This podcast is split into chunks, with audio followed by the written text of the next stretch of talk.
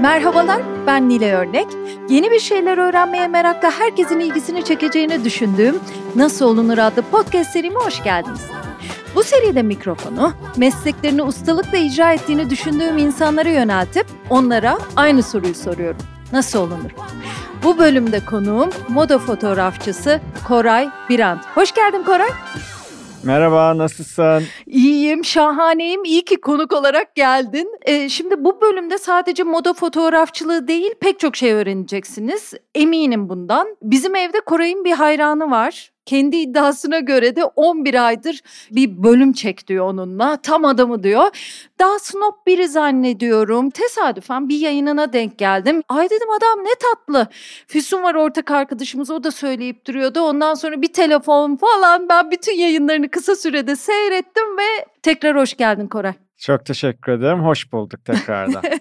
Peki şimdi e, nasıl olunura gelmeden önce e, sen nasıl bir çocukluk geçirdin? Annen baban nasıl insanlardı? Biraz anlatsana bize. Ben akademisyen bir ailede büyüdüm. Yani amcam, babam, dedem hepsi akademisyenler. Babam da ODTÜ'lü, amcam da ODTÜ'lü. İkisi de dekanlık yaptılar, rektör yardımcılığı yaptılar. Böyle bir akademik çevrede büyüdüm. Ee, Ankara'da büyüdüm haliyle. Annem aslında ev kadınıydı fakat sonra onlar ayrıldıktan sonra annem de gazetecilik mesleğine geçti. Hmm. Ee, onların da bir bilgisayar üzerine yayınları vardı. Ee, ben de hatta çocukken o yayınlara ufak ufak inceleme yazıları yazıyordum. Aslında birazcık bilgisayarla daha fazla haşır neşir olmam birazcık annemle dayımın çıkardığı bilgisayar dergileri neticesinde oldu. Ay ne enteresan. Peki derginin ismi nedir? Bilgisayar Pazarı diye Türkiye'nin ilk bilgisayar dergisini çıkardılar. Sonra CD Oyun diye bir oyun dergisi yaptılar falan filan. Böyle bir sürü aslında farklı farklı dergiler çıkardılar bu süre zarfında. Ben daha çok bilgisayar pazarı ve CD oyuna e, yazılar yazıyordum. Sonra tabii bu CD döneminde interaktif CD'ler çıktı. Hı hı. Ee, tabii o zaman internet falan yok. İnsanlar internete girip şu an izledikleri gibi ne bileyim film izlemek, müzik izlemek ya da program izlemek gibi imkanları olmadığı için bu dergilerin, bu yayınların CD'leri üzerinden oluyordu ve bugünkü aslında web siteleri CD-ROM'larla sağlanıyordu. Ben de o CD'lere arayüz yaparak onların içeriklerini derleyerek yani aslında user interface'lerini yaparak e, bilgisayar dünyasına da daha doğrusu kodlama dünyasına da girmiş oldum. Kaç yaşlarındasın o zaman? Ben 75'liyim. Ya ben ortaokulda falanım. Yani 80'lerin sonu falan. Hı hı. Peki babanın alanı neydi? Babam elektrik elektronik mühendisi. Hmm. E, microwave antena teori yani haberleşme sistemleri üzerine hmm. çalışıyordu. Ben de aslında mühendis olmak istiyordum. Yani benim böyle fotoğrafçı olmak, yönetmen olmak gibi hiçbir hayalim yoktu. Ama hep bir sanata yatkınlığım vardı. Benim babam da resim yapan bir insan. Ben de işte ilkokulda, ortaokulda falan hep resim kurslarına gidiyordum. Yağlı boya çalışıyordum. Ee, ama işte bu sanat tarafı demek üniversiteye nasipmiş. fizik okumak istiyordum. Benim hayalim fizik okumaktı. Fakat üniversite sınavında yaşadığım bir talihsizlik neticesinde açıkta kaldım. Açıkta kalmak da istemedim. O zaman da özel yetenekle ODTÜ Endüstriyel Tasarım ve Bilkent Güzel Sanatlara başvurdum. Sonrasında babam benim ODTÜ'de okumamı istemedi. Sana ömrüm boyunca yani okul hayatım boyunca torpillisin derler dedi. Bunun da e, sıkıntısını yaşarsın dedi ve ben Bilkent'te okumaya başladım. Ya ne enteresan. Ee, bu arada Mehmet Ali Birant'la hiçbir akrabalığı yok Koray'ın. Bunu da söyleyelim evet. kafasına takılanlar en, için. En çok sorulan soru. Değil mi? En klişe. İkincisi evet. nedir? İşte moda fotoğrafçısı. Hep e, güzel kadınlarla mı geçiyor hayatınız? Özel hayatınızda öyle mi? Falan gibi sorular vardır değil mi? Evet, ge- genellikle lise arkadaşlar mesela bir şampanyayla banyo yaptığımı ve sürekli kızlarla partilediğimi zannediyorlar ama yani uzaktan yakında hani mikron alakası bile olmayan bir meslek aslında.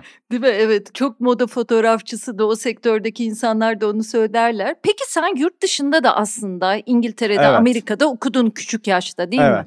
mi? Hı hı. Evet. Ya o tabii şey e, akademik bir ailenin çocuğu olduğum için onlarda sabbatical denilen 7 senede bir e, başka üniversitelere gidip araştırma yapma imkanları var. Benim babam da bu imkanları kullandı. İlkinde İngiltere'de yani ilkokul öncesi ve bir kısım ilkokulu ben İngiltere'de okudum. Sonra Türkiye'ye geldik. Sonra ortaokulda e, orta, orta 2, orta 3 döneminde bir Amerika'ya gittim. Sonra lisede tekrar Türkiye'ye geri geldim. Hı hı. Ankara Koleji galiba değil mi? Evet Ankara Koleji. Peki sen karşılaştıramazsın ama muhabbetlerden karşılaştırabilirsin belki. O dönemki ilkokul senin orada okuduğun mantaliteyle kafayla buradaki kafa yapısı muhtemelen farklı. Ne bileyim işte ben Almanya'da okuyup da ortaokulda buluştuğumuz arkadaşlarımdan şöyle şeyler duyardım mesela. Ya bize daha küçükken ilkokulda yaprak türlerini, ağaçları anlatırlardı gibi gibi şeyler. Hani onların farkı var mıdır senin hayatına kattığı şeyler, hobiler belki?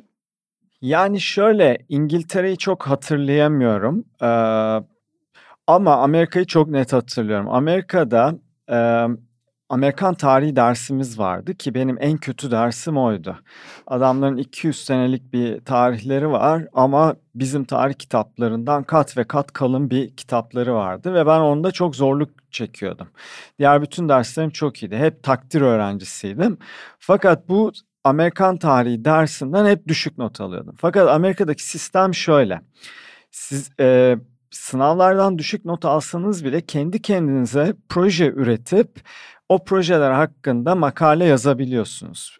Yani aslında biraz sizi kütüphaneye e, götürmeye hmm. amaçlayan bir sistemleri var. Ve ben sınavlarda ki eksikliğimi aslında daha sıkı çalışarak, kütüphaneye giderek, makale hazırlayarak onu kompanse ediyordum.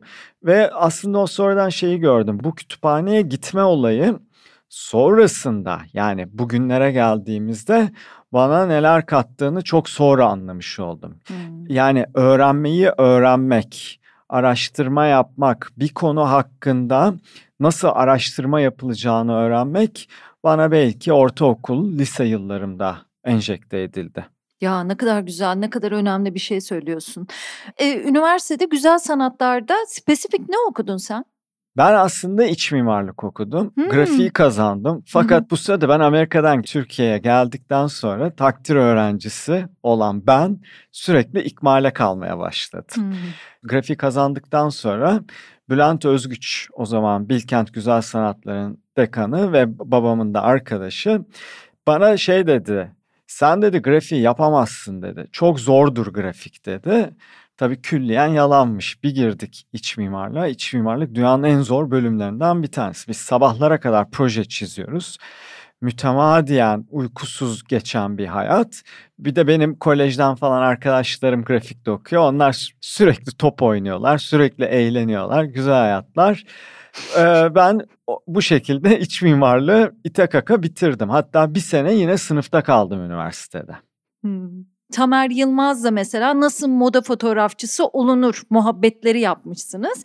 Ee, orada evet. da şeyi önemsediğinizi görüyorum. Aslında ikiniz de usta fotoğrafçılar olarak biz öğrencileri yanımıza çok da almak istemiyoruz. Çünkü öğrenciler buraya geldiklerinde çok şey öğreniyorlar ama okulu bırakıyorlar. Oysa ki okul önemlidir diyorsunuz. Yani sadece eğitim açısından değil oradaki ortam açısından da değil mi? Öyle bir şey gördüm. Evet yani aslında bu fikrin şiddetli savunucusu bendim. Ben hmm. fabrikaya geldiğim zaman özellikle stajyerlerin staj dönemi bittikten sonra fabrikada kalmasına şiddetle karşı geliyordum. Ya da bir okulda öğrenciyken, ikinci sınıfta, üçüncü sınıfta öğrenciyken yarı zamanlı gelip stüdyoda çalışmasına şiddetle karşı geliyordum. Çünkü ben Ankara'da okurken edindiğim en büyük yeti aslında sosyallik. Ben bu sınıfta kaldığımda babam bana şöyle bir cümle kurdu. Dedi ki ben dedi senden dedi takdir öğrencisi olmanı beklemiyorum dedi. O zaman biz dörtlük not sistemi üzerindendik. Sınıfını geçecek kadar yani iki ortalamayı tuttur ama sosyal bir çocuk ol. Senden ben bunu istiyorum demişti.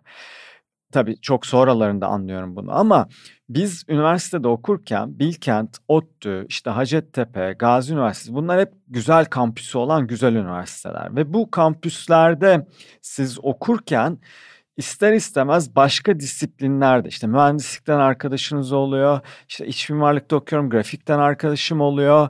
işletme fakültesinden arkadaşım oluyor ve aslında siz bir şekilde hayatın ufak bir simülasyonunu üniversitede yaşamış oluyorsunuz.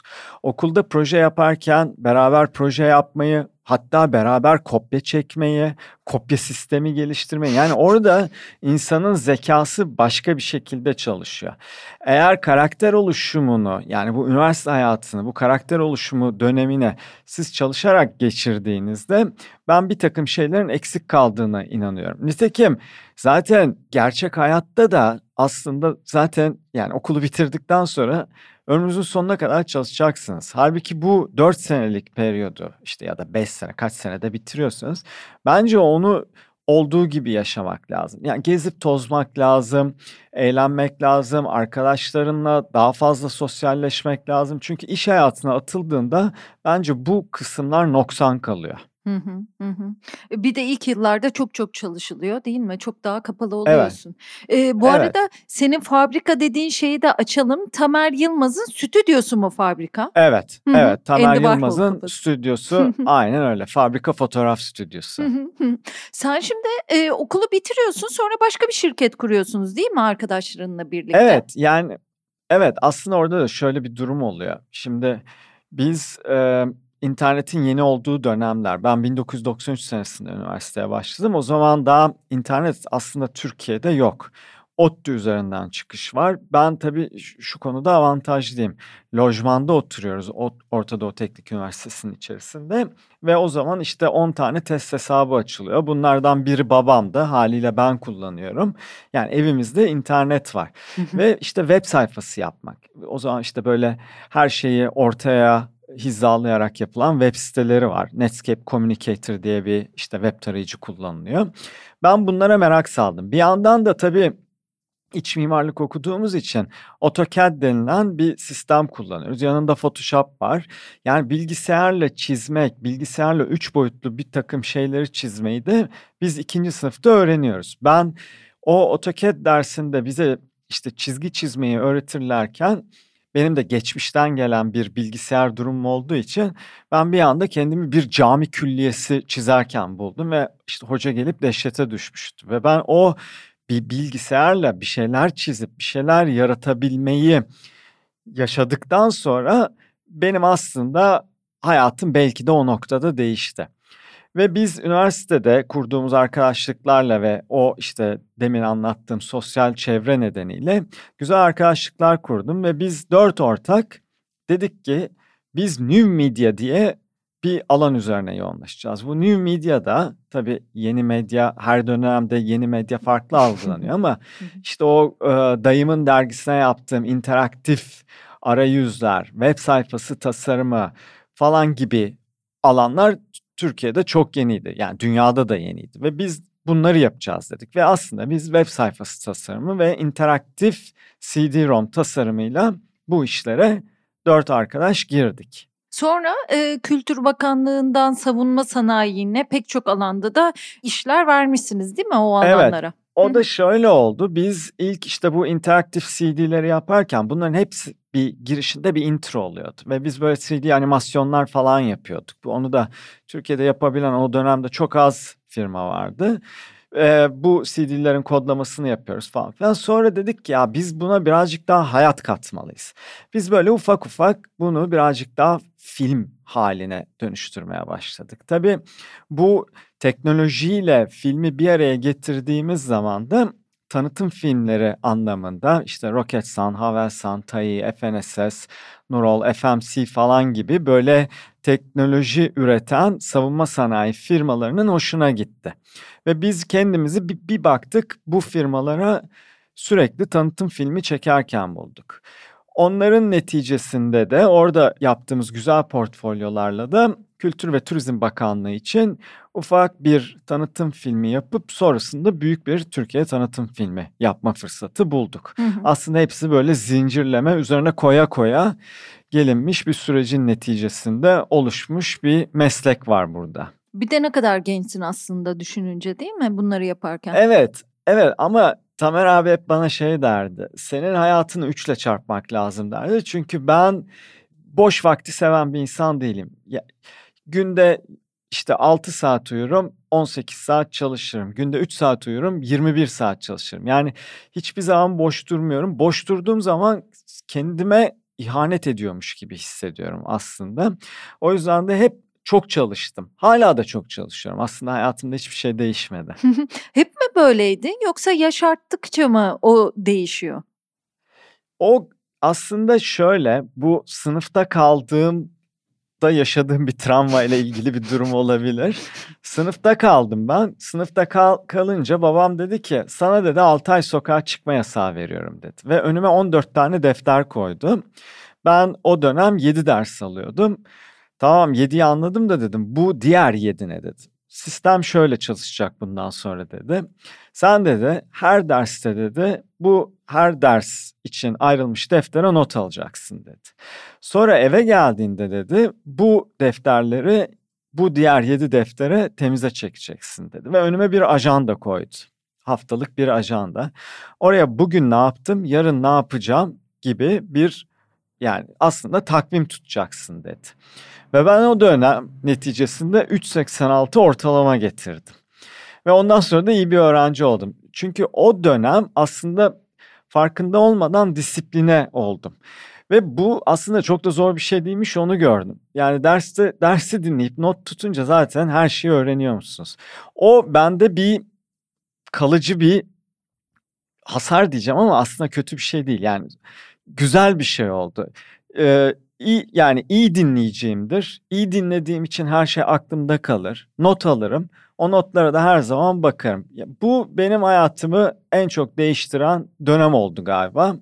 Ee, o zamandan beridir de bir Başak Burcu'yum ama Başak Burcu'nun o disiplinliğini galiba ben o sınıfta kaldığımda yakaladım. Hmm, hep düzenli derler değil mi Başak Burcu evet, için evet, hatta öyle evet, aşırı kural, evet. disiplin. Peki babanın ismi ne Koray? Bu arada çok merak ettim. Ne enteresan adam. Mehmet Tuncay Birant.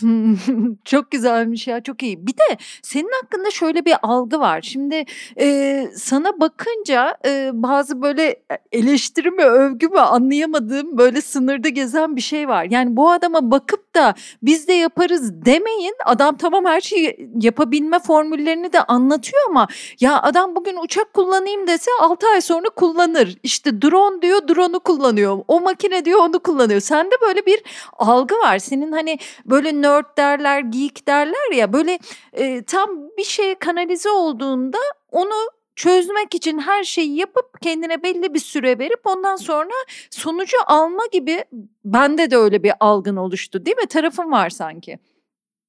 Evet ama ben o yoruma katılmıyorum. Şundan dolayı katılmıyorum o yoruma. Yani ya sıkı çalışma ve merak bir araya geldiğinde ben yapılamayacak hiçbir şeyin olmadığına inanıyorum. Hı hı. Bu bunu bunu söylemek bana biraz insanların kendi yapamamalarını bahane olarak göstermesi gibi geliyor. Ya çünkü gerçekten yani meraklı bir insanın ki benim çok öyle benim gibi arkadaşlarım var bir şey öğrenmek çok kolay. Hele şu dönemde her şeye internette girip erişebiliyorsunuz. Her şeyin çözümü var. Yani Photoshop'ta bir şey yapamadığınız zaman, bir kurgu programında ya da bir 3D programında yapamadığınız zaman bunu İngilizce bilmeye bile gerek yok. Türkçesini yapıp Google Translate'de çevirip o çeviri sonucunu Google'a yazıp çıkan ilk 3 sonucu dil bilmeden video olarak sadece mouse hareketlerini takip ederek aynısını yapma imkanına sahip insanlar. Bizim dönemimizde öyle değildi. Bizim dönemimizde kaynak yoktu. Ama ben meraklı kişilerin azmederek her şeyi yapabileceğine inanıyorum. Tabii sen sıkı çalışıyorsun. Onun dışında bir de hobili bir insansın. Ona bakıyorum. Evet. O hobilerde sanki seni çok besliyor ya da rahatlatıyor ya da Muhakkak. zenginleştiriyor değil mi? Muhakkak yani çünkü şöyle bir durum da var açıkçası.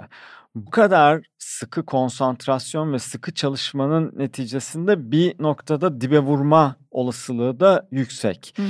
Biraz kafayı boşaltmak gerekiyor. Arada bir reset atmak gerekiyor.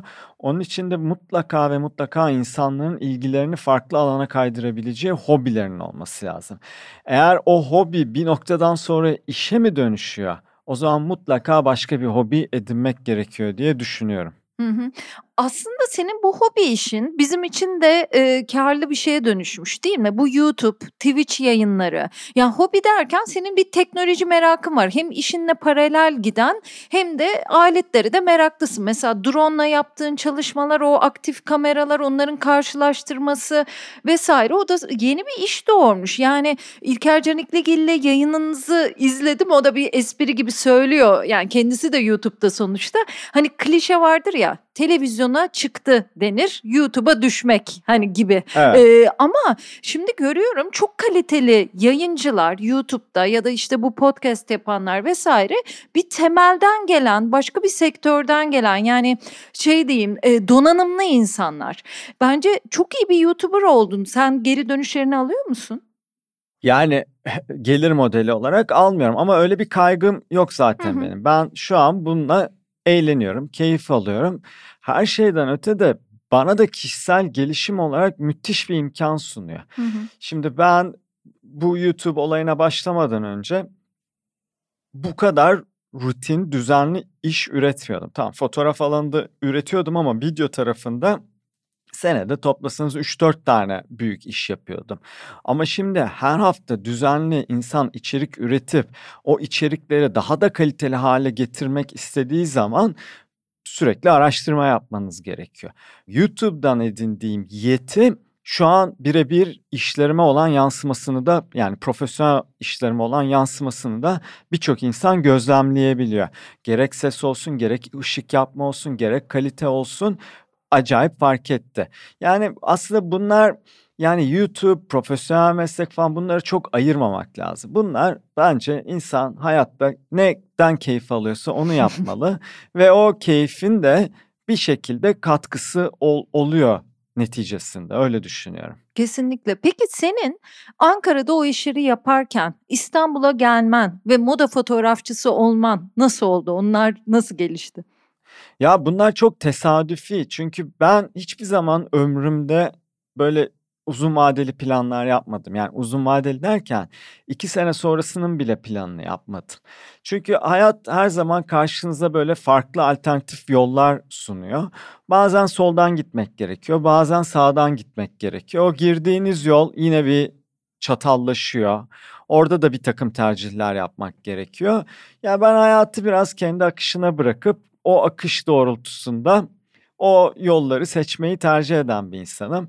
Bana üniversitede okurken sen fotoğrafçı olacaksın deselerdi inanmazdım. Film çekeceksin deselerdi yine inanmazdım. Oyun yapacaksın deseler ona hiç inanmazdım. Ya bu hayat mesela bunu söylemeyi unuttum. YouTube vesilesiyle ben bir iPhone videosu çekerken uzun yıllar 3D modelle uğraşmamıştım. Tekrar modellemeyle uğraşmaya başladım. Kendi karakterimi yaptım 3 boyutlu. Ya dedim bu ne kadar güzel oyun karakteri gibi oldu. Dur ya dedim ben oyun yapabilir miyim acaba dedim. Oturdum bir haftada temel yani çok basit bir şekilde oyun yapmayı öğrendim. Sonra dedim ki insanlar YouTube'da çekiliş yapıyorlar. Bu çekiliş yapmak bana çok klişe geliyor. Onun yerine ben bir oyun tasarlayayım. Güzel, stilizasyonu yüksek bir oyun tasarlayayım. İnsanlar burada kozlarını paylaşsınlar. Birinci, ikinci, üçüncü olanlara da bir hediye sponsoru bulayım. E, İşte benim kitlem daha çok fotoğraf ve videoya meraklı kitle. Hadi onlar da ödül kazansınlar dedim ve bir oyun yaptım. 350 bin oynanma oldu. Müthiş ilgi oldu falan derken ben şimdi ikinci daha büyük oyunumu yapıyorum. Bir sene içerisinde de bir oyun stüdyosu açmak gibi bir hayalim var. Yani bunu da hayal edemezdim. Bu da bana YouTube sayesinde aslında katılmış bir özellik olmuş oldu. Ya şahane işte getiriyle zaten onları soruyorum. Yani yoksa Türkiye'de Türkiye'nin algoritmasıyla kazansan kazansan ne kadar kazanacaksın ki sen izlenen biri olmana rağmen muhtemelen evet. senin harcadığın ona zaman daha büyük bir para değil mi aslında? Tabii tabii. Yani onun ekonomisini yapmaya kalktığımızda külliyen zarardayım. Ama ben ona zarar olarak bakmıyorum. Tabii. Çünkü oradan gelecek olanlar bana uzun vadede para kazandırır zaten. Zaten ben ömrümde hiçbir zaman hiçbir işi para kazanmak için yapmadım. Ya. Aşkla yaptım. Hı hı. Yaptığım iş iyi oldu. Çünkü ben onu aşkla yapınca kalitesi oluyor. Kaliteli olunca da ben onun karşılığını hem maddi hem manevi bir şekilde aldım. O yüzden hiçbir zaman da para parayı düşünmedim. Ya bu çok güzel işte. Bir şeyi deniyorsun, sevdiğin işi yaparken onu da yapayım, bunu da yapayım. Bir de sen yapabileceğine inanıyorsun. Yani oyun yapabilirim galiba. Deniyorsun, mutlaka da yapıyorsun sonuçta. Bir şeyler çıkıyor. Peki atlamayalım. Sonra e, sen İstanbul'a e, yani aslında aklında moda fotoğrafçısı olacağım diye bir şey yoktu. Ankara'dasın. Şöyle oldu. E, biz işte bu filmleri falan çekerken ben böyle bir, bir arkadaşım vardı. Kendisi de yine moda fotoğrafçısı oldu sonra. Şimdi o fotoğrafı da bıraktı. Ressamlık yapıyor. Biz Ersoy Alap'la beraber böyle elimize işte filmli makinaları alıp işte her e, Fotoğraf Derneği'nin yaptığı gibi kendi kendimize Ankara Kalesi'ne gidiyoruz. Orada işte duygu sömürüsü içerikli fotoğraflar çekiyoruz. Eve geliyoruz. Onları benim evin bir kısmını karanlık odaya çevirdik. Evde onları basıyoruz falan. Böyle çok eğleniyoruz. Hobi olarak yapıyoruz bunu. Sonra tabii fotoğraf bende birazcık daha önem kazanmaya başladı. Ve biz Ankara'da Ankara Giyim Sanayicileri Derneği diye bir dernek var. O derneğinde bir moda dergisi var ve biz o dergiyi çıkarmaya başladık. Bize verdiler o işi. Ben de böyle ufak ufak onlara çekimler yapmaya başladım Ankara'da. Sonra bu tutku artmaya başladı ve ben şöyle bir karar aldım. Ben dedim artık fotoğrafçı olacağım dedim. Şirketi bıraktım ve İstanbul'a geldim. Ama orada tabii yine hızlı atladım. Orada şöyle bir şey oldu. Bu sırada da biz yine filmlere falan devam ediyoruz. Ee, Ankara Devlet Opera ve Balesi Modern Dans Topluluğu'nun Seyahatname diye bir eseri vardı. Beyhan Murphy'nin hmm. koreografisini yaptı. Ozan Açık'tan o da çok iyi bir yönetmendir. Çok da iyi bir reklam yönetmenidir aynı zamanda. Biz onunla beraber onun filmlerini çektik. Ve ben aynı zamanda da sahnede Mercan Dede ile beraber canlı video yapıyorum. O canlı müzik yapıyor, ben canlı video yapıyorum. O sırada da Cem Görk'le tanıştım. Cem Görk de benim işte sonrasında şu an en samimi arkadaşlarımdan bir tanesi. Biz o proje dahilinde çalışırken Bahar Korçan da işin kostümlerini yapıyordu. Sonra Bahar'la Cem'in arasında bir ilişki oldu. Onlar beraber oldular falan. Ben Cem'e şey dedim. Ya dedim Cem ben dedim fotoğraf çekiyorum. Ben dedim moda fotoğrafçısı olmak istiyorum. Ben dedim Bar Korça'nın yeni sezonunu çekmek istiyorum dedim. Şimdi Cem beni tanıyor. Yani bir şeye kafaya taktıysam sonuna kadar gideceğimi bildiği için tamam oğlum dedi. Çekeriz biz dedi. Ee, bunu Bahar'a söyledi. Bahar da tabii normal bir profesyonel olarak yani olabilir ama bir portfolyonu göreyim dedi. Ben Ankara'dan atladım İstanbul'a geldim. Portfolyomu gösteriyorum. İşte sümüklü çocuk, kırık Anadolu, döküntü, ev falan. Bahar baktı bunlara. ya bunlar çok güzel dedi. Biz burada başka bir şey yapıyoruz dedi. Yani bunu çok kibarca söyledi tabii. Ben de ona karşı bir teklifle geldim. Okey dedim. Tamer abi çekiyor bu sırada Bahar'ın. Ben Tamer abi o sırada tanımıyorum. Dedim ki ben dedim senin interaktif CD'ni, web siteni yapayım ama oradaki fotoğrafları ben çekeyim dedim. Ha tamam dedi. Nasıl olsa hani onun için bir kaybedeceği bir şey yok. Ve benim o çektiğim fotoğraflar çok beğenildi. Hmm. Ve ben aslında moda fotoğrafçılığına dolaylı bir şekilde adım atmış oldum. Akabinde de o proje dahilinde bir editörle çalıştım Hakan Öztürk'le. Hmm. Hakan hmm. Öztürk de Marie Claire'in moda direktörü o dönem. Ya dedi gel dedi senle dedi beraber dedi dergi çekelim mi dedi. Ben de neden olmasın şahane olur dedim. Ve işte 6 ay kadar sonra da ilk Marie Claire çekimimi yaptım. Ondan sonra dedim ki benim için Ankara defteri kapanmıştır. Ben İstanbul'a gelip moda fotoğrafçısı olacağım dedim. Kafayı kırdım geldim buraya. Peki iki şey soracağım. Bir bütün buraya kadar Ankaralı olmanın etkisinin ne olduğunu düşünüyorsun? Mesela benim Ankaralı konuklarım var. Hepsinde ortak bir payda görebiliyorum ama sen seninkini söylesene.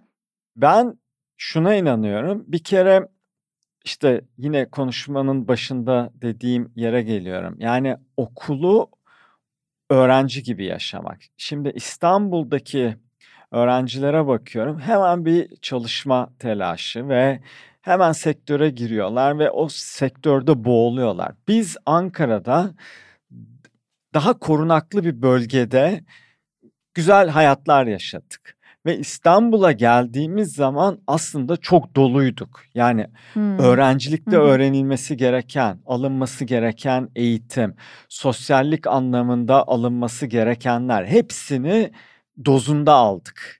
Ve ben yine arkadaş grubuma baktığım zaman hepimiz doymuş bir şekilde gelmişiz İstanbul'a ama bir yandan da bir açlık var. Yani ben bunu başaracağım demek var. Sanıyorum bu yani bunu açıklamak çok zor ama kendi arkadaş grubuma baktığın zaman benim dönemimdeki Ankaralıların hepsi kendi alanlarında başarılı olmuş kişiler. Ben buna yoruyorum açıkçası. Hmm. Senin ilk çektiğin Bahar Korçan koleksiyonu o fotoğraflar çok beğenildi. Sence niye beğenildi? Mesela Tamer Yılmaz var orada çok büyük isim çok beğeniliyor. Hala da çok büyük bir isim ve yaptığı işler çok sevilir. Ee, orada ne yaptın da senin işlerini çok beğendiler sence? Ne vardı farklılık? Yani şöyle böyle her şeye bilmeden daldığım için geniş açıyla çekmiştim ve o geniş açının getirdiği çünkü normalde o zamana kadar işte kurallar var. Fotoğrafın belli kuralları var ve sanıyorum herkes o kurallar dahilinde çekiyor. Geniş açıyla çeken yok. Benim o çektiğim fotoğraflar, yaptığım ışık, e, verdiğim hissiyatı beğendiler hmm. diye düşünüyorum. Hmm. Yani bir de tabii sonuçta şöyle bir şey var. İç mimarlık okumak aslında şöyle bir avantajı var. Onu da sonradan anlıyorum. Üç boyutlu görmeyi gerektiren, üç boyutlu analiz yeteneği gerektiriyor. Yani bir fotoğrafta derinlik yaratırken, kompozisyon yaratırken bu bence çok önemli oluyor. Benim fotoğraflarımda da hep şöyle bir şey gelir olumlu eleştiri gelir. Mekanı çok iyi kullandığımı söylerler. Ne demek bilmiyorum ama belki de bu işte o eğitim aldığım dönemde bilinçaltıma attığım bir takım kodların bugün dışarı çıkması olabilir. Hmm. Peki sizin alanınızda e, eleştirmenler var mı yoksa işlerden ve insanlarla muhabbetlerden mi anlıyorsunuz? Yani eleştirmen yok eleştirmen olması da çok saçma olur. Çünkü biz sanatçı değiliz. Biz fotoğrafçıyız. Biz tüketilmek üzere tasarlanmış bir takım görselleri üretiyoruz. Hmm. Yani aslında ben bugünkü aracım fotoğraf makinesi. Yani aldığım eğitim nedeniyle yarın öbür gün ben grafik tasarım da yapabilirim. Ne bileyim başka şeyler de tasarlayabilirim. Web sayfası da yapabilirim. Program da yazabilirim. Yani ben benim derdim bakan kişiyle iletişim kurmak ve aslında sadedinde ya, yarattığım ürünü başkasına satabilmek. Daha doğrusu yarattığım ürünle satış sağlamak. O yüzden eleştirmen olması zor çünkü benim eleştirmenim aslında müşterim. Yani müşterim beğeniyorsa isteyen istediği kadar eleştirsin. Benim ürettiğim fotoğraf eğer sattırıyorsa isteyen istediği kadar eleştirsin çok bir önemi olmayacaktır. O yüzden de herhalde bu sebepten dolayı da eleştirmen diye bir şey yok bizim moda Hıı. fotoğrafçılığında. Hıı. Eee, bazıları böyle sanat eseri gibi değer gören de moda fotoğrafları oluyor ya ve hakikaten de öyle de hissettiren fotoğraflar da oluyor. Herhalde oradan aklıma geldi. Bir de geri dönüş hakikaten önemli. Bazılarının tarzını anlıyorsun ya bakınca. Yani Evet, o ben onu şöyle hep söylüyorum. Evet, ben bir fotoğrafçıyım ama eğer birisi benim fotoğrafımı beğenip ben bunu duvarıma asmak istiyorum dediği anda bir süreliğine fotoğraf sanatçısı oluyorum.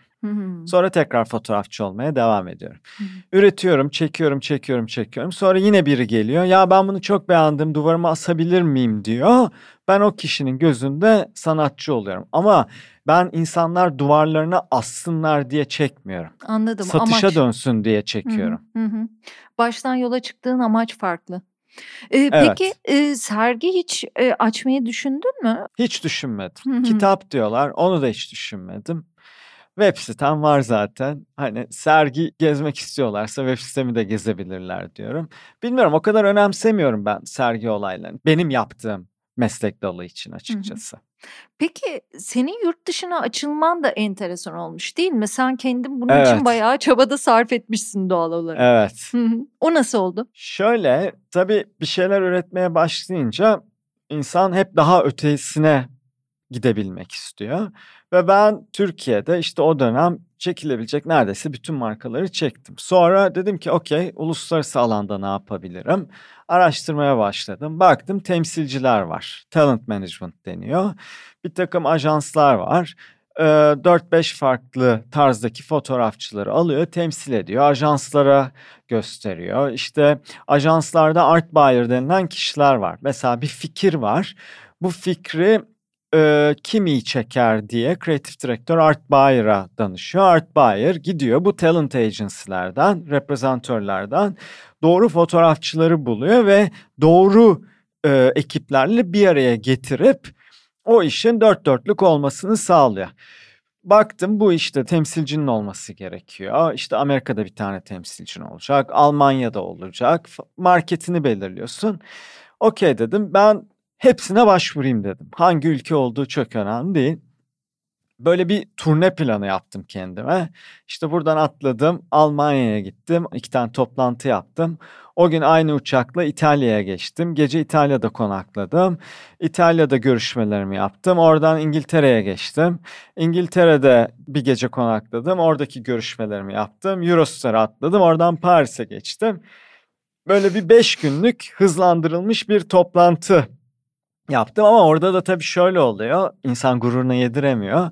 Ben orada tabii yalan söyledim. İşte dedim ki Almanya'ya geliyorum. Şu tarihler arasında çekimim var. Bu sırada sizle görüşmek isterim. Bu da portfolyom dedim. İşte aa okey falan dediler. Bu şekilde böyle 5 günde o, o 14-15 tane ajansla görüştüm. Ve o görüşmelerin neticesinde de bir Almanya'da ve bir İngiltere'de ajansım oldu. Ve ben bu ajanslarla çalışmayı öğrendim. İşte diyalog kurmayı öğrendim. Çok büyük bir ajanstan e, aslında sonra teklif aldım. Ve beni işte benim işte 6 ay içerisinde New York'a taşınmamı istediler falan. Fakat ben korktum. Yani şu anlamda korktum. Hiç uluslararası iş deneyimi olmadan bu macera bana korkutucu geldi. Birazcık daha pişmek istedim. O yüzden o teklifi reddettim. Farklı farklı ajanslarla ilerledim. Güzel, fena olmayan da işler yaptım. Yapmaya da devam ediyorum aslında. Bize biraz örnek versene. Bilmeyenler için tabii ki senin kimlerle çalıştığın, hangi dergileri çekimler yaptığın da önemli. Yani işte Vogue Latin Amerika, Vogue Meksiko, İngiliz Vogue, eee, Yunan Vogue'una çok çekim yaptım. Eee, İngiliz Bazar'a çektim. Eee, Alman Bazar'a çektim. Polonya Bazar'ın ilk sayısının ilk kapağını çektim. Çin Bazar'ına çektim. Rus El'e çektim. Şu an aklıma gelenler böyle. böyle. Bir de tabii Türkiye'deki bütün dergilerle de çalışma fırsatı yakaladım. İşte marka bazında Net-a-Porter vardır. Hı hı. Önemli bir markadır. Evet. Onun sayısız çekimini yaptım. H&M'e 6-7'ye yakın çekim yaptım. Balmain'in parfüm kampanyasını çektim. Falan filan. İsimler kimler peki? Çalıştığın bizim de Yani tanıdığımız modeller ya da işte, e, aktrisler. hani herkesin bildikleri işte Adriana Lima, Irina Shayk, Kate Blanchett, Kate Bosworth. Ya şimdi böyle sorunca aklıma gelmiyor ama bütün Victoria's Secret kızlarını çektim mesela. hani model dünyasında.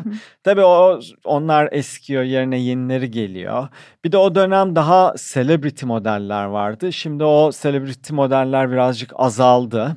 Şimdi daha isimsiz modeller daha revaçta falan filan. Yani çok iyi modellerle, çok A artı modellerle aynı zamanda da Hollywood artistleriyle de çalışma fırsatı yakaladım.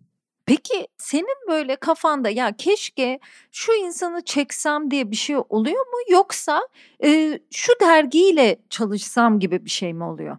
Yani kişi olarak olmadı Hı hı. ama tabii her fotoğrafçının hayali bir İtalyan Vogue ve bir Fransız Vogue çekmek vardır. Hı hı. Ama şimdi var mı deseniz açıkçası öyle bir motivasyonum yok artık. Hı hı. Yani motivasyon demeyeyim de yani öyle bir isteğim yok aslında. Hı hı. Çünkü şu an yaptıklarımdan çok memnunum. Ürettiklerimden de çok memnunum.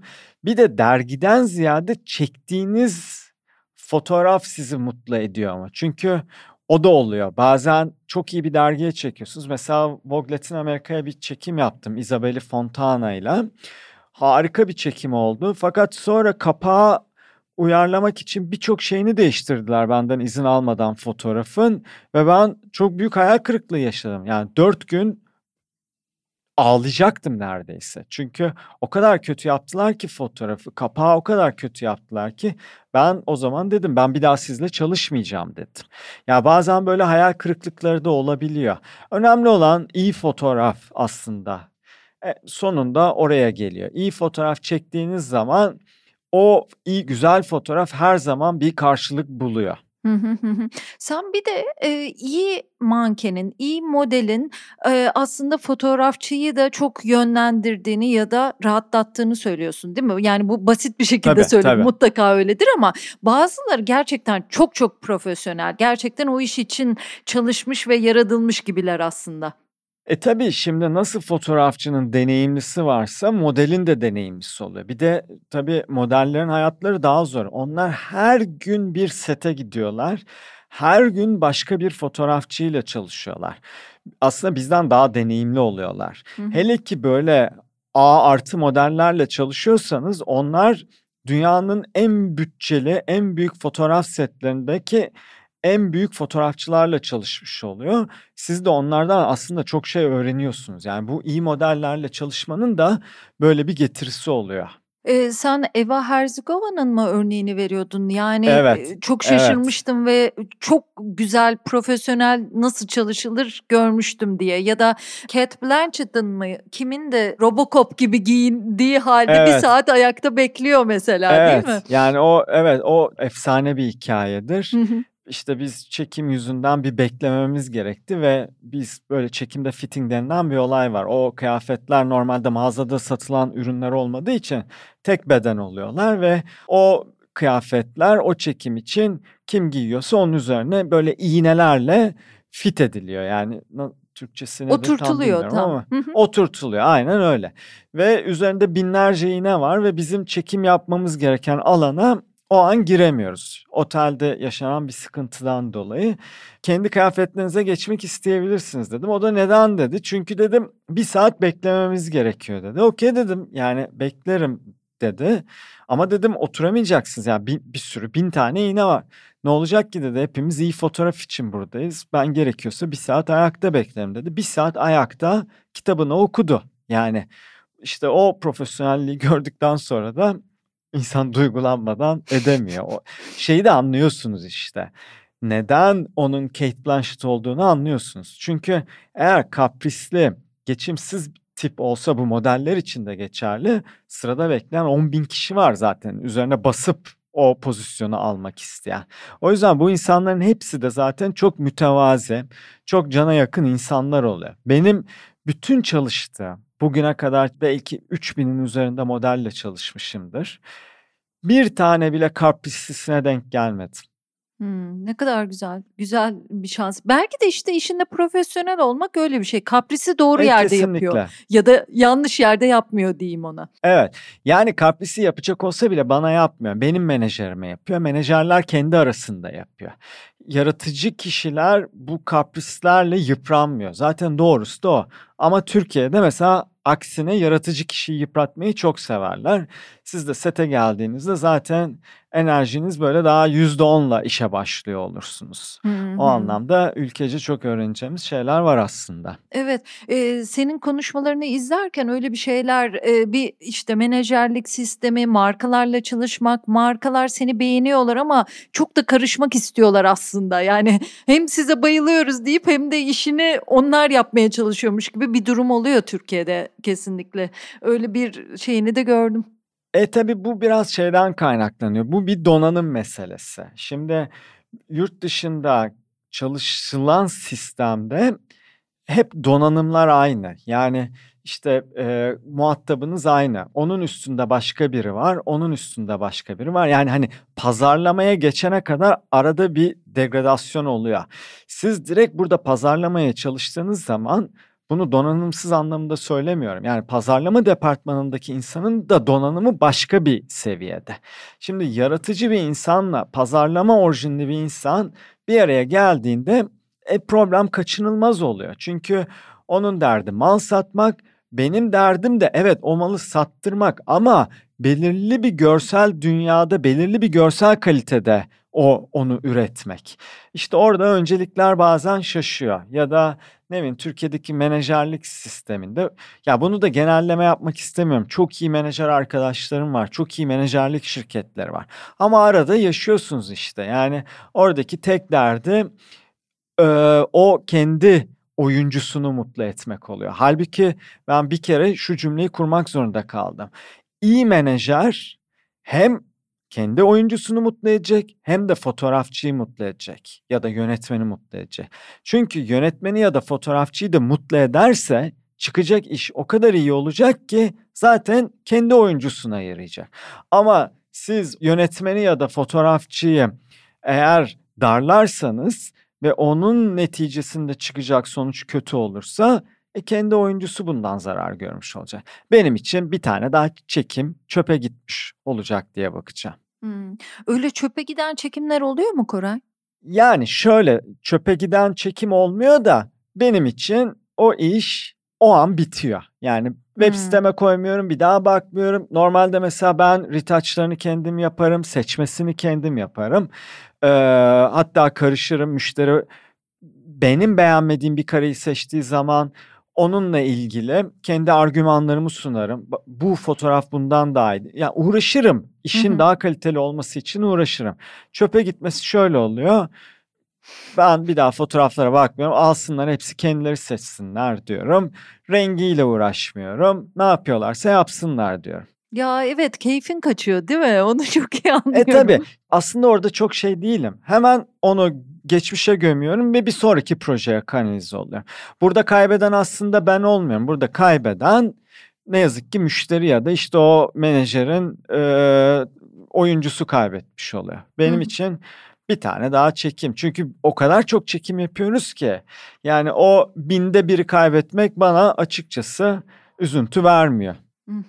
Peki moda fotoğrafçısı olarak insan ne kadar özgün olabiliyor? Yani düşünüyorum sen bu kadar ilerlediysen mesela o kadar insan arasından seçiliyorsan dünyanın çeşitli yerlerinden davet ediliyorsan demek ki bir tarzın var diye ama e, biz dışarıdan insanlar bakınca bir dönem bir şey görüyoruz. Mesela işte e, sanayide, çöpler içinde, e, çeşitli alanlarda çok güzel giyimli kadın fotoğrafları. Sonra o gidiyor doğada görüyoruz. Sonra o gidiyor beyaz zeminde görüyoruz değil mi? Böyle sanki tarzlar geçişi oluyor. Sonra bir dönem mankenler vardı. Şimdi oyuncular sanırım böyle model gibi oldu gibi gibi. O tarzlar içinde özgün kendini ortaya koyabilmek nasıl olur?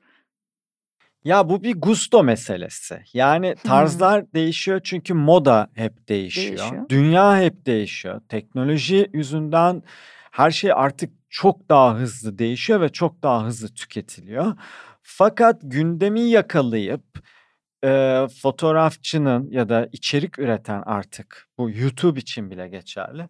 Orada gustosunu koyması gerekiyor. Bu yani kızın bir bakışı olabilir, saçının bir dalgası olabilir, konumlama olabilir, yarattığınız renk dünyası olabilir. Yani özgünlük tartışmaya açık bir kavram ama o fotoğrafa bakıp karşı tarafa doğru bir şey hissettirebiliyorsanız o zaman başarılı olmuş oluyorsunuz. Özgün olup olmamak gibi bir kaygı kimsenin güttüğünü zannetmiyorum. Çünkü bizler bir belirli trendler doğrultusunda fotoğraf çekiyoruz. Şunu kastediyorum yani şu fotoğrafa baktığında belki kelimeyi yanlış kullanmışımdır. Onun için seni yanlış soruyla yanlış bir yere yönlendirmeyeyim. Özgün demeyeyim ama yani o fotoğrafa baktığımda ya bunu Koray çekmiş demek isterim gibi. Benim fotoğraflarım için onu söylediklerini söylüyorlar. Çünkü benim mesela çok dominant bir kadınım var. Duruşuyla, bakışıyla, tavrıyla onu algılayabildiklerini söylüyorlar. O da benim herhalde beynime göre yarattığım bir kadın duruşu var. Yani bu şöyle bir durum hatta. Şimdi ben bir atıyorum bir dergiye çekim yapayım. O çekimin neticesinde işte 10 plan çekmiş olalım. Her birinden 50 kare olsun. Toplamda 500 kare var. Sen seçtiğinde, sen en beğendiğin fotoğrafları seçip bu fotoğrafları yan yana koyduğunda o fotoğraflar aslında Koray Brandt fotoğrafı olmuyor. Hmm. Yani oradaki seçki Anladım. de çok önemli. Tabii. Yani bazen tam poz verdiği an değil, bir pozdan bir poza geçtiğindeki bir duruş ya da çok sert bakışlı bir duruş. Yani onları seçip yan yana koyduğunuz zaman çıkardığınız seri neticesinde bir dil çıkıyor. Hmm. O dilde benim fotoğraflarımda okunduğu söyleniyor. Ya da ben kalabalık çekim yapmayı seviyorum. Mesela tek modelle gidip bir işte dağın önünde değil de oraya beş kişi koymak. Ne bileyim o köyde bir amca varsa onu da fotoğrafa dahil etmek falan gibi şeyleri çok seviyorum. Ee, bir renk dünyası oluyor fotoğrafçıların genel olarak. İşte kadınıyla, rengiyle, ışığı kullanma şekliyle bence aslında ayırt edilebiliyor fotoğrafçıların fotoğrafları. Hmm, anladım çok güzel anlattın evet anladım. Peki sen de böyle motivasyon konuşmaları hafif bazen yani çok da dürüst olmayan cümleler vesaire söylüyor musun çekimler yaparken? Tabii ki. Hayatım yalan üzerine kurulu. Çünkü şöyle eğer bir foto mesela bu özellikle şeyde çok yaşanıyor. İlk kareyi çekerken zaten o ilk kare çok önemli. İlk plan çok önemli. Bazen olmuyor. Yani bazen ben modda değilim. Belki ruhen uyanamamış oluyorum. Belki model ruhen uyanamamış oluyor. Set belki gerekli dinamiği kazanmamış oluyor. O zaman bazen o süper oldu, harika oldu falan filan diye yalan söylüyorum. Çünkü orada eğer ya olmuyor, olmuyor, hayır olmadı gibi insanları demoralize etmek yerine aslında motivasyonlarını yükseltip gerekirse ilk planı 10 planı çektikten sonra tekrar etmeyi göze alıp hemen ikinci plana geçiyorum. Oldu diyorum. İkinci planı çekiyorum. İkinci planda oluyor o ikinci planda çektiğim en iyi 3 fotoğrafı gösteriyorum. Zaten herkesin motivasyonu yükselmiş oluyor. Sonra kibarca çekim bittikten sonra ya acaba diyorum o ilk planı tekrar mı etsek? Ya o kadar iyi oldu ki bu seri diyorum. Birincisi biraz sakil durdu diyorum. Bu şekilde idare ediyorum aslında. Süper. Peki bu çekimlerde kadınlar hakkında da pek çok şey öğrenmiş olmalısın. Ya onlar neler? Belki de o hani kadınların ruhunu anlıyor bu çekim yapan insanlar gibi bir durum vardır ya. Bir fiziki olarak neler öğreniyorsun? Saç makyaj da öğrendin herhalde. Bir de ruhsal durum daha iyi anlıyor musun acaba bizleri? E, anladığımı düşünüyorum. Yani ben ilk başladığımda ne poz verdirmeyi biliyordum, ne saçtan anlıyordum, ne makyajdan anlıyordum. Sonra gördüm ki yani kendi kadınını yaratabilmen için bu konulara tamamen hakim olman lazım. Yani saç biliyor olman lazım, makyaj biliyor olman lazım. Saççıları, makyajcıları iyi briefleyebiliyor olman lazım. İstediğini net anlatabiliyor olman lazım. O yüzden mesela çok iyi makyaj konuşabiliyor olman lazım. Saç en zoru. Ben yani kariyerimin başında kendim Amerika'dan peruk getirtiyordum. Yapıştırma peruk getirtiyordum. Hazır model işte Rihanna saçı, işte Beyoncé saçı falan filan. Onları kestirtiyordum. Onları aplike ettirtiyordum. Yapıştırmalarını ben yapıyordum çünkü ben getirdiğim için ben nasıl olduğunu biliyordum. Yani bir fotoğrafçı da kesinlikle ve kesinlikle bu işleri çok iyi bilen insan olması gerekiyor. Çünkü wow. siz zaten fotoğrafçı olarak o setin yönetmenisiniz. Yani orada saça, makyaja, stylistle beraber karar verip onu fotoğraflayacak olan son kademede ben görüyorum. Yani benim vizörümde gözüküyor. O saçın ışığa göre nereden ayrılması gerekiyor? Yandan mı ayrılacak? Kızın hangi profili güzel? Nereden daha iyi gözüküyor? Ona göre nasıl bir ışık yapmalıyım? Bunların hepsine ben karar verdiğim için bazen yapacağım ışığa göre bile makyaj briefi veriyorum. Bazen diyorum ki hiçbir şey yapma sadece highlightlar yap. Çünkü ben çok böyle ters bir ışık yapacağım. O kız o ters ışığın içinden highlightlarıyla çıksın gibi konuşmalar yapmak durumunda kalıyorum. Bu her moda fotoğrafçısının mutlaka ve mutlaka bilmesi gereken bir durum. E, ruh haline gelince de zaten çekeceğiniz kişiyle sürekli iletişim halindesiniz. O yüzden de arkadaş olmanız gerekiyor. Ben her setten önce modellerimle mutlaka sohbet ediyorum. İşte neredensin, ne yapıyorsun? Zaten biliyor oluyorum. Öncesinde portfolyosuna bakıyorum. Ne işler çekmiş. Üç aşağı beş yukarı seviyesini anlıyorum. O seviyeden de bir iletişim çabasına giriyorum. Senin çok güzel bir evliliğin var Evet. bildiğim kadarıyla. Evet. Peki senin bu iş konsantrasyonun ve onun yüksekliği işte diyorsun ya bazen ben 6 saat uyurum, bazen 3 saat uyurum ama bu işi öğrenirim, çalışırım. Nasıl yürüyor o ilişki? Yani bunun için özel bir çaba sarf etmiyoruz. Çünkü zaten hep böyleydim. Ee, zaten hep böyle bir ilişkimiz vardı. O yüzden bizim normalimiz bu zaten. O anlamda zaten Aslı da çok anlayışlı biri. Benim nasıl kafamın çalıştığını biliyor. Bu sırada Aslı da çok meşgul. Kendi de çok dolu bir insan. Kendisinin de çok fazla hobisi var. O yüzden de biz bunları iyi yönetiyoruz. Ama hafta sonu mesela ben asla işle ilgili görüşme yapmam. Hani çok istisnai durumlar olmadığı sürece orada biz Aslı'yla kendi vaktimizi geçiririz. Tatillerimize gideriz. Öyle bir kendi içimizde dengemiz var. O da sanatsal bir alandı bu arada Evet, yani moda Aslı'dan tasarımcısı. Aslı. Moda Tabii canım. tasarımcısı. Yani seni anlaması da çok doğal. Ben sana paslıyorum ki sen anlat diye biraz aslında Evet ama değil mi? evet yani o anlamda da çok şanslıyım tabii. Biz beraber Evet, de çok- çok... çekime girdik. Ve Hmm. mesela orada da çok profesyonelizdir. Hatta benim ben onun yani müşterim de Aslı bir dönem. Beymen'de baş tasarımcıydı. O zaman mesela hiç karı koca gibi olmuyoruz. Çok profesyonel bir ilişkimiz oluyor.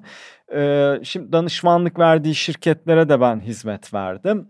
Biz o dengeyi çok iyi kuruyoruz. O da iyi bir Başak Burcu'dur. O yüzden bence çok iyi anlaşıyoruz. Oo, çok güzel çok güzel maşallah. Bu arada senin kayınpederinle de ayrı bir ilişkin Evet. var değil mi? Hobilerinizden Evet. doğan. Onu Meşhur. da e, anlatsana. Meşhur kayınpederim. Yani Hamit abi çok enteresan bir kişilik. Galatasaray Liseli her şeyden önce. Hmm. Çok hayat dolu, gezmeyi, eğlenmeyi çok iyi bilen birisi. Kendisi e, Motosiklet Federasyonu kurucularından Süleyman Memnun'la beraber tam bir motosiklet tutkunu. Yani benim arkadaşım aslında kayınpederim demem çok doğru olmaz. Benim arkadaşım biz beraber motor gezisine çıkıyoruz. Beraber motora biniyoruz. Beraber maç izliyoruz. Gırgır şamata yapıyoruz. Ee, yani normal bir arkadaş. Şahane ya bu şans gerçekten yani. Peki senin başka hobilerin ve o hobilerinin senin işine girişin nasıl oluyor? Çünkü mesela drone'la ilgili herhalde kendi işinde ilk kullananlardan birisin değil mi? Ya da öyle şeyler yani ilk o İlkim. aklıma geldi ama kaykaycısın, bisikletçisin. İlkim yani şöyle zaten her zaman 3D ile uğraşıyorsam orada öğrendiklerimi mutlaka iş, işime entegre ediyorum. İşte drone uçuruyordum. O zaman işte bir moda filminde, moda reklam filminde havadan görüntü hiçbir zaman kullanılmıyordu. Zaten Türkiye'de moda filmi çekilmiyordu. İşte ben Sarar'a mesela bir reklam filmi çekerken havadan bir takip planı koyuyordum. O bir anda işin prodüksiyonel kalitesini artı 100 arttırıyordu.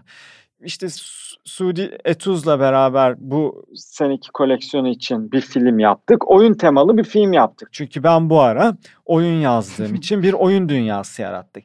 Ya ben mutlaka hobi tarafında yaptığım şeyleri bir şekilde işlerime entegre ediyorum. Çünkü aslında o hobiler benim alt kültürüm. Yani o alt kültürü de bir şekilde işime koyup benliğimden bir şeyler de vermek istiyorum. O zaman zaten çekilen fotoğrafların bir değeri, bir samimiyeti olduğunu düşünüyorum. Bir de zaman kaybı olmuyor değil mi? Sen çünkü o hobinle zaten e, bir vakit geçireceksin. Onlar birbiri içine girince ikisinden de bir şey öğreniyorsun. Birleşiminden de bir şey Kesinlikle. öğreniyorsun. Zaman avantajı da oluyor senin için. Kesinlikle. Aynen öyle.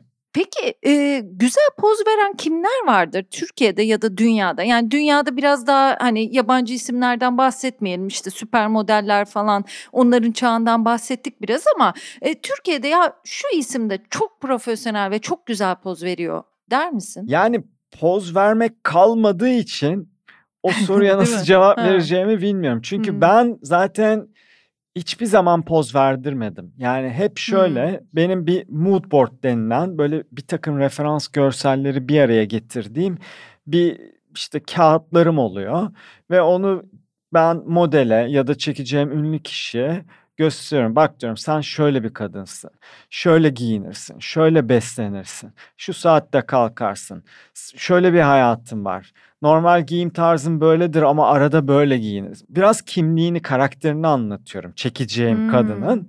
O çekeceğim kişiden de o karaktere bürünmesini istiyorum. Arada ufak tefek tabii ki de müdahalelerim oluyor ama genellikle ben hiçbir zaman modele poz verdirip müdahale etmem. Yani kendi haline bırakırım. Hikaye anlatırım. O hikaye içerisinde ona bir hareket imkanı bırakırım. Ah çok iyi anladım. Yani böyle senaryolardaki karakterler gibi sen aslında bir kafanda bir karakter yaratıyorsun. Aynen. Ee, ve diyorsun ki bunu istediğin gibi oyna. Şöyle birkaç karede istiyorum ama sen kendin yarat ondan bir şey diyorsun. Aynen öyle. Sonra senin fotoğrafların ve seçkinle bir şeye dönüşüyor. Çünkü işte, eğerek bükerek yani modeli eğerek bükerek işte elini kaldır çeneni indir. Bu hmm. fotoğraflar çok mekanik oluyor ve ben mesela evet o fotoğrafları gördüğümde bir fotoğrafçı olarak irite oluyorum. Yani direkt çok mekanik fotoğraf diyorum. Acayip rahatsız ediyor. O yüzden kendim de asla o şekilde eğerek bükerek ellerini şöyle yap kafanı buraya getir falan öyle asla poz verdirmiyorum. Bu arada senin şimdi nasıl moda fotoğrafçısı olunur konulu videoların da var. Ee, sırf bu başlıkla diyeyim. Onun dışında bir takım e, teknik meseleleri anlattığım videolar da var. Yani e, şimdi böyle ben bilerek teknik şeyler sormadım ama oradan böyle kısaca birkaç not da aktarmak isterim. Mesela bu mood board'u ben oradan çok anlamamıştım. Şimdi çok iyi anladım ne demek istediğini. Aha. Ama sen o kadar güzel ipuçları veriyorsun ki tecrübeye dayanarak. Çok çok hoşuma gitti. Mesela güneş kremi. İkide bir saat çok yanıyorsun. Ee, onun için böyle gömlekler giyiyorsun ve niye güneş kremi sürmüyor dedim. Ve dediğim anda sen o kadar güzel bir şey söyledin ki yani ben güneş kremi sürersem böyle makineyi yağlandırıyor. Ondan sonra tozlar yapışıyor vesaire değil mi? Ne kadar aslında evet. minnacık ayrıntılar ama ne kadar önemli e, set yapan, fotoğraf çeken biri evet, için. yani aslında ben yaşadığım deneyimleri anlatıyorum. Yani teknik anlatırken de teknikle ilgili bir şey anlatırken de mutlaka bir sıkıntı yaşamış oluyorum. O sıkıntı neticesinde bir deneyim elde etmiş oluyorum ve bütün videolarımda aslında yaşanmış deneyimleri ödenmiş bedellerin neticelerini aktarmaya çalışıyorum. Yoksa motomot bir şey anlattığınız zaman bana biraz sıkıcı olur gibi geliyor. Teknik bir şey anlatırken içine bir hikaye sokuşturuyorum. İşte mesela Göksel klibi çekiyoruz. Ee, işte technical scouting denilen keşif yapılıyor. Ertesi günü bir geliyoruz göl göl göl yok olmuş falan. Hani işte orada prodüksiyon olarak başka ne önlemler alınabilir ee, ya da alınamaz. Onları anlatıyorum. Yani tekniği bile çok aşırı teknik konulara da giriyorum. Ama onları hep böyle mümkün olduğunca eğlenceli anılarla süsleyerek anlatmaya çalışıyorum. Ya evet mesela doğal ışığın önemini anlatıyorsun. Menajerlerle ilişkiyi anlatıyorsun. Yönetmen gibi fotoğrafçı olmak var orada. Mesela uygulamaları tavsiye ediyorsun. Çok güzel. Hı hı. Mesela ışık gölge gösteren uygulamalar var. Rüzgar gösteren uygulamalar var. Karta çekmek ne kadar önemli onu evet. anlatıyorsun ve çok güzel bir formül. Benim çok hoşuma gitti. Yani şimdi ben de hafta sonu ekleri yapan bir insan olarak uzun yıllar böyle çekimler de yaptık tabii ki o ekler için. Orada da hep e, en büyük problemlerden biriydi. Yani çeken anında görmek ister. Gördüğünü beğenir beğenmez orada krizler çıkar. Senin çekimin aksar vesaire öyle şeyler için mesela o bilgisayarı arabanın içi gibi çok da böyle merkezi olmayan bir yere koyun diyorsun. Ne kadar baştan önemli bir e, ipucu değil mi? İşte o da yine tecrübe yani yaşanmış Tabii. olaylardan. Aa, ama mesela şimdi artık beni biliyorlar. Ben mesela şimdi birçok fotoğrafçı kablo çekiyor. Direkt bilgisayara çekiyor ve orada herkes o bilgisayarın başına üşüyor. Bir kere sadece hani kötü bir şey görmekten ziyade aslında bu fotoğrafın doğasında ekip işidir bu. Editör, saç, makyaj sizin yanınızda durur. Onlar da modelle iletişim kurar. Ama herkes gidiyor mesela 20 metre, 30 metre ötede bir bilgisayarın ekranından bakıyor. Orada saççı yanlış bir şey gördüğü zaman 30 metre koşması gerekiyor. Halbuki benim yanımda dursa 2 metre ötede olduğu için müdahale şansı da daha hızlı. Yani bir aksaklığı düzeltebilme imkanı çok daha kolayken nedense herkes o bilgisayarın başına geçiyor. Şimdi beni biliyorlar. Ben herhalde bir 15 senedir falan kabloyla çekmiyorum. Karta çekiyorum. Önce kendim bakıyorum fotoğraflara, seçimlerimi yapıyorum ve 5 tane fotoğraf gösteriyorum. Ve sonuçları da hep çok iyi oluyor şu anlamda. Geri dönüşü iyi oluyor. Yani iyi bir şey görüyor. Herkes motive oluyor. Zaten ondan sonra beni bırakıyorlar. Yani sonucun iyi olduğunu gördükten sonra beni bırakıyor. Ama ben onu karta çeksem demin anlattım ya bazen bir plan olmuyor. Yalan söylüyorum orada. Güzel oldu Hı-hı. diyorum ama o kötü fotoğrafı görüp insanlar demoralize de olabiliyorlar. Ve orada ekrana bakanı model görüyor uzaktan şöyle hafif bir dudak kıvırdığını gördüğü anda bu sefer o model de bir tedirgin olmaya başladı. Halbuki gerek yok. Eskiden filmli makinalara çekerken kimse görmüyordu ve bu sistem dört dörtlük işliyordu. Şimdi de görmeyi versinler diyorum.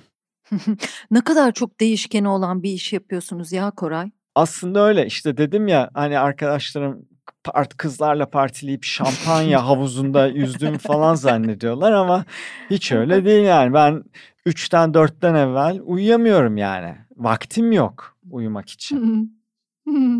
Ya e, enteresan. Peki yani sizin alanınızda vardır değil mi? Yani daha e, güzel kadınlarla birlikte olalım ve o yönde giden hiç moda fotoğrafçısı yok mu? Yani bir yerden sonra bu böyle işlemez diye anlıyordur ya iyi muhakkak vardır ama. da o var olamaz ki. Yani yok evet. olur gider. Zaten hmm. şu an işte Türkiye'de büyük kampanya çeken fotoğrafçılara baktığınız zaman bunun okumasını yapmak çok kolay. Yani herkes evli, barklı, işinde. Bu bir meslek. Yani bu bir kız bulma mesleği değil. Bu bir meslek.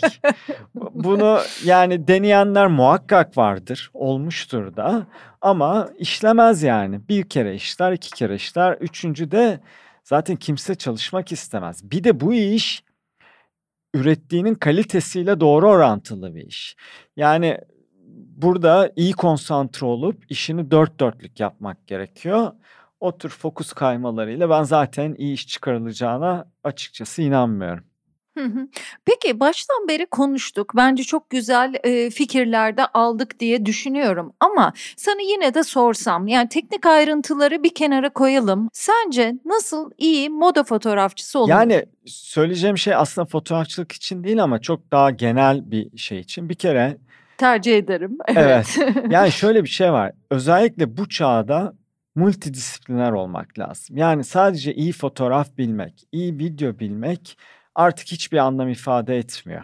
Yani farklı disiplinlerden beslenen, algısı açık insanlar olmak gerekiyor. Bunun için de meraklı olmak gerekiyor. Tabii bir insana nasıl meraklı yani olabilirsin demek çok zor. Okuyarak, araştırarak çünkü bu öğrenme güdüsü e, fena bir açlık yaratan bir güdü. Yani Hı. öğrenmeyi öğrenince insan bu böyle su gibi akıp gidiyor. Yani benim Hı. kendimde gözlemlediğim ve arkadaşlarımda gözlemlediğim öyle.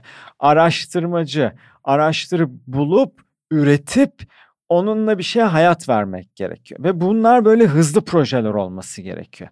Böyle bir senelik proje yapayım, bir sene boyunca öğreneyim, sonuç çıkacak, sonuç kötü olacak o zaman belki bir depresyon gelebilir neticesinde. Hızlı hızlı üretip hızlı hızlı öğrenmek. E, hata yapmaktan korkmamak gerekiyor. Çünkü insan en çok hatalarından öğreniyor.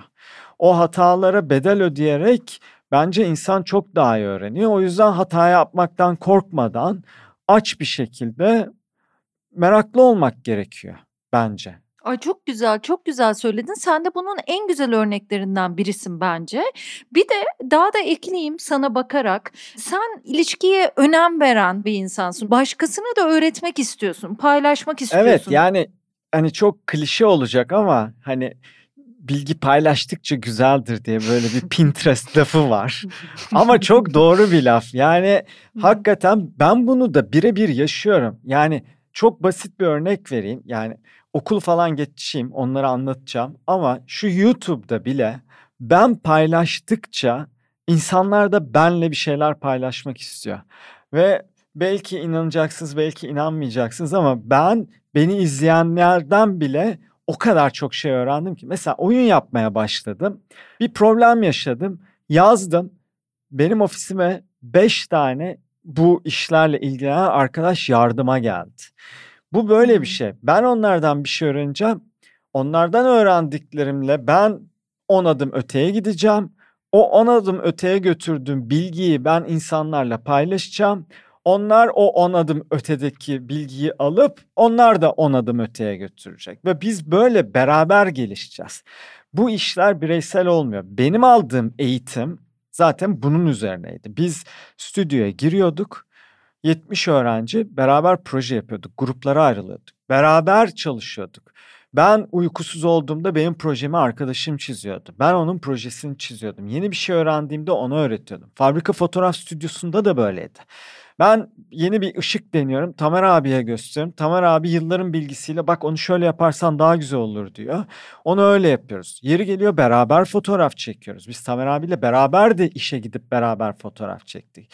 Ben teknolojik olarak onu geliştirdim. O benim deneyimleriyle yoğurdu. Yani bunlar olmazsa tek tabanca gidilebilecek mesafe belli.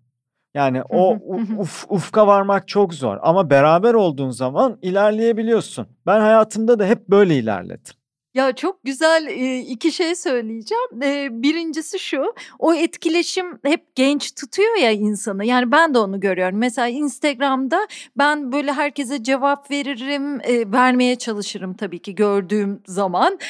Direkt mesajları da öyle vesaire. O kadar çok şey katıyor ki oradaki insanlar bana birikimleriyle, söyledikleriyle ya da bir apartman hesabım var. İnsanlar o kadar katkıda bulunuyorlar ki birlikte yapıyoruz. O çok güzel bir şey. Seninle ilgili güzel bir şey söyleyeceğim dediğim o çok güldüm.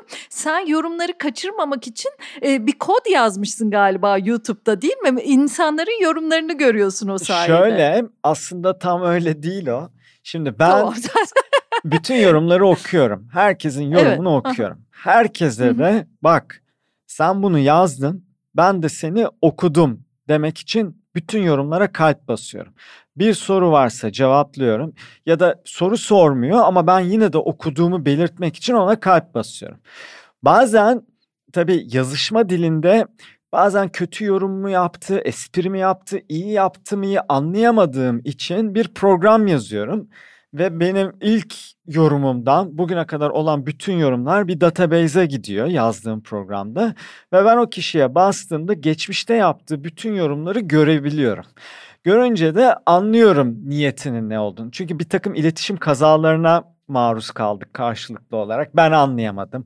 Bazen ben kendimi ifade edemedim. Bazen sert cevap vermiş gibi oldum. Karşı taraf alındı. O yüzden onun önüne geçmek için böyle bir program yazdım ama ben işte YouTube'da mesela yeterli olmadığı için Discord kanalı açtım. Biz 11 bin kişilik bir creative community'yiz.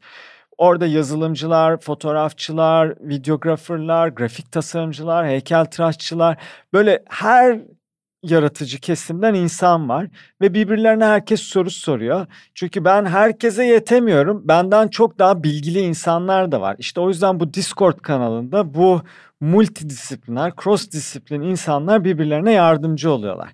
İşte o bir Discord tarafı var. Öbür tarafta Twitch tarafında peer to peer yani birebir insanlarla soru cevap yapıyorum. E, oradaki başka birinin sorduğu soruya benim verdiğim cevap başkasına bir ışık yakabiliyor.